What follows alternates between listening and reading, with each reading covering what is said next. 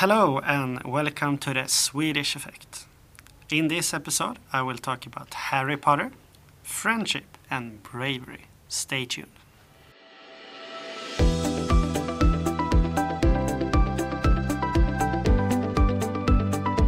Hello, all. Uh, I hope you are doing well. Uh, it's fun to see that people all around the world are listening. Uh, we have had especially many from America, and that's that's fun. But you're welcome from wherever you are. Uh, if you aren't a subscriber yet, uh, please become so you get notifications when I release new episodes.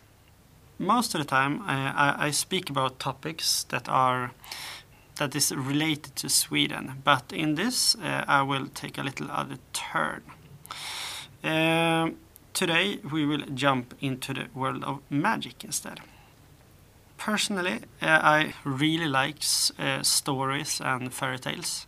Uh, I believe that there is something unique in how stories can teach us certain elements of truths, um, truths about ourselves, about other people, and the world around us.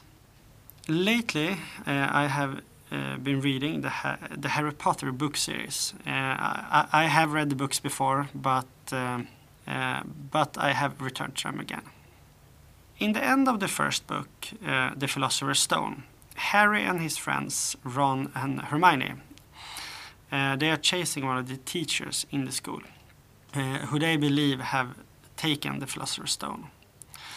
Um, uh, and in one scene, Harry asks uh, Hermione to take Ron with her and get help from the principal of the school, Albus Dumbledore, uh, while, while he will go on and try to catch the thief. Hermione then says to Harry, You're a great wizard, you know. Oh, I'm not as good as you, said Harry, very embarrassed as she let go of him. Me, said Hermione. Books and cleverness, there are more important things friendship and bravery. And, oh, Harry, be careful. Um, I, I really like this quote. Uh, first and most because I believe it I believe it's true. Uh, friendship and bravery are more important than books and cleverness. Uh, but also because I think it, it is actually a, a, very good summary of what the whole book uh, book series is, is mainly about. So, uh, inspired by this quote, uh, I, I will say some words about friendship and bravery. And we start with friendship the whole book series uh, it is full of friendship and in many different forms. Uh, the most obvious uh, is the close friendship of Harry, uh, Ron, and Hermione. Uh, these three they become friends in the first book, and they they remain close friends all through the seven years at the school of Hogwarts. we also have friendship and comradeship in the four schoolhouses. Uh, Slytherin, Hufflepuff, Ravenclaw, and Gryffindor.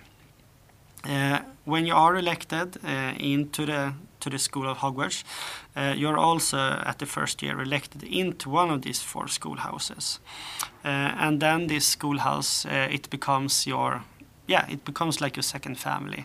You live with the people in the schoolhouse. you go to the to the lessons with them, and you eat with them, and so on. We also see friendship uh, in the form of family, uh, especially depicted in, in Ron's family, the Weasleys. Uh, Ron's family, uh, they become very important for Harry. Um, he, he has no family. His parents, they were killed when he was very young. So Ron's family, so the Weasleys, they become like a bonus family for, for Harry. Uh, we also see friendship in, in forms of mentorship between the generations. We see it between Harry and uh, Dumbledore, uh, between Harry and his godfather Sirius Black, and be, between Harry and his teacher Lupin. Uh, these three figures they they become like bonus fathers for Harry. Uh, and are very important uh, figures that he can talk to and get advice from and so on. And this theme of friendship, it it just continues all through the books. Um, and I believe that that is one of the biggest reasons actually why, why the books has become so popular. Uh, we all, uh, you know, we all long for good friends and good friendship. Uh, and so when we read about it, it resonates with something deep inside of us, and uh, we all know, oh, this is something that you know, this is something I want. Uh, and one of the most important things we choose in life uh, are those that are closest to us. Um, we cannot choose everyone. Uh, you know, we don't choose the family that we're born in, into, for example, or um, the workmates uh, we work with many times, uh, or even like childhood friends.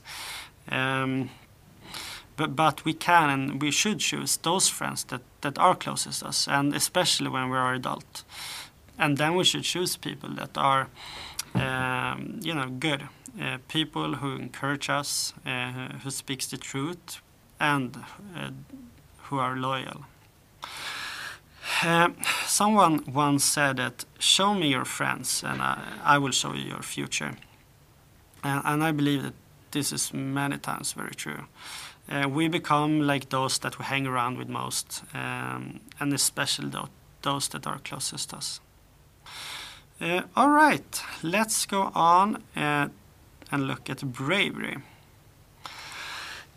Uh, the theme of bravery, it is just like friendship. It's everywhere in the books and in many different forms. Um, in the first book again, in the Philosopher's Stone, uh, Harry he is chosen into the schoolhouse of Gryffindor, uh, which is the house of the brave. It, it's just like United States, you know, the the land or what do you say, the land of the brave or something like that. Uh, anyhow, uh, Harry is chosen in, in into the uh, to the House of the Brave, and, and so are also Ron and Hermione. Uh, and in order to fight evil during the books and and the evil Lord Voldemort who has returned, uh, Harry, Ron, and Hermione they need courage and bravery. Some characters uh, are brave from the beginning. Um, like Harry Potter. Uh, he, he is just brave, and there are reasons for that. Uh, but there also, but there there are also characters that are, you know, maybe not brave in the beginning, but but they are slowly growing into it. Uh, and I think the best example of this is uh, uh, Neville Longbottom, also who also is in the house of Gryffindor. Um, as I said, bravery, it's in all of the books. Um, but I think it culminates in the last two books, uh, where, where, and now spoiler alert, Harry and others, they, they are both risking and some are also giving their lives in order uh, to fight this evil and to save their friends and so on. And because of their bravery, they are also defeating the evil Lord Voldemort. Um, while talking about bravery, uh, one of my heroes uh, when it comes to bravery in real life, it's Sophie Scholl from Germany. Sophie Scholl, she was born in Germany in 1921, uh, and at the round of age 20, uh, in the middle of the Second World War, she was a student at the University of Munich. Uh, and there she was one of the leaders in a in a small student resistance resistance movement against the Nazis, and they called themselves the White Rose. Uh, and inspired by thinkers uh, by thinkers like Newman, uh, who was actually recently canonized by the Catholic Church. I think it was just like a yeah a year ago or so. Um, and by many others, uh, Sophie and her brother Hans. Uh, they adopted a strategy of passive resistance uh, towards the Nazis uh, by writing and publishing leaflets uh, against, uh, against Hitler and his party. and in these leaflets, they used, the, they used philosophical and Christian arguments for the resistance, and they also encouraged all Germans to, to resist the, the Nazis. Uh, and here, uh, I think we we need to have in mind that you know these were these were kids uh, in the White Rose. And also they did this during the Second World War uh, in Germany and against Hitler. Uh, and so this was extremely brave what they did. And it was uh, for, for the risk of their own life. And it actually ended in 1943. Uh, and I will read about it uh, from Wikipedia. It's actually very good written here. She and the rest of the White Rose were arrested for distributing uh, the sixth leaflet at the University of Munich at the 18th of February in 1943. Uh, the Scholls they brought a suitcase uh, full of leaflets to the, to the university main building. They hurriedly dropped stacks of copies into the empty corridors for students to find when left the lecture rooms. Leaving before the lecture had ended, the Scholls noticed that there were some leftover copies in the suitcase and decided to distribute them. Sophie flung uh, the last remaining leaflets from the top floor down into the atrium. This spontaneous action was observed by the university maintenance man, Jakob Schmid. Hans and Sophie Scholl were taken into, uh, into Gestapo custody. The main Gestapo interrogator was Robert Mohr, who initially thought that uh, Sophie was actually innocent. However, after Hans had confessed, Sophie assumed full responsibility in an attempt to protect the other members, uh, the other members of the White Rose. In the People's Court before Judge Roland Freisler on the 21st of February 1943, uh, Scholl was recorded as saying these words. Somebody, after all, had to make a start. What we wrote and said is also believed by many others. They just don't dare to express themselves as we did. On the 22nd of February 1943, Scholl, her brother Hans, and their friend Christoph Probst were found guilty of treason and condemned to death. They were all beheaded by guillotine by executioner uh, Johann Reichhart in Munich's uh, Stadelheim prison, only a few hours later. Prison officials, in later describing the scene, emphasized the courage with which she walked to her execution. Uh, her last words were, Such a fine sunny day, and I have to go. What does my death matter if through us thousands of people are awakened and stirred to action?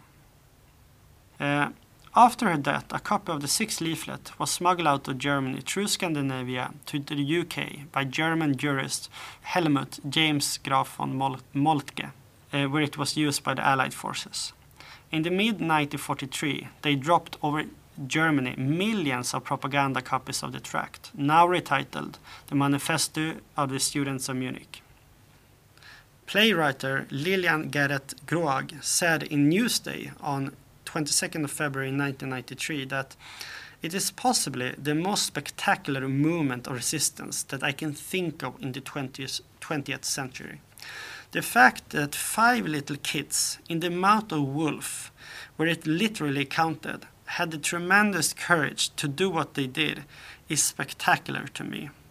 I know that the world is better for uh, them having been there, but I do not know why. End of quote. Sophie, her brother Hans, and their friends, uh, and their friend, uh, they lost their life, but their testimony still lives on, and it should inspire us.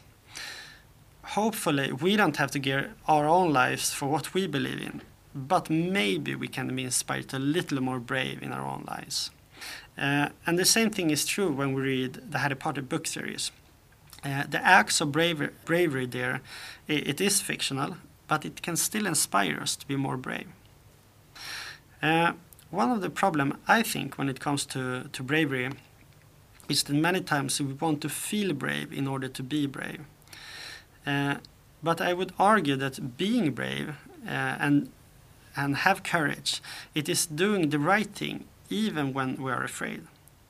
In other words, being brave, it's not a feeling. It is doing what is right despite feelings of fear. You know, I, I can imagine that, uh, you know, of course, uh, you know, we can imagine that Sophie Scholl and this small group, they, they probably felt a lot of fear. But in spite of those feelings, they did brave things. Uh, so, let us be inspired by Sophie Scholl uh, and also the Harry Potter book series. And maybe be a little more, more bold uh, and brave in our own lives and in the society we are uh, functioning. Uh, let me end with the same quote that, that I started with. Hermione said to Harry, You're a great wizard, you know. Oh, I'm not as good as you, said Harry, very embarrassed as she let go of him. Me, said Hermione. Books and cleverness. There are more important things friendship and bravery. And, oh, Harry, be careful. Yeah, and on this tone, uh, I think we end. Um, that was all for today. Uh, thank you very, thank you very much for listening. Uh, be safe wherever you are, and see you in the next episode. Bye.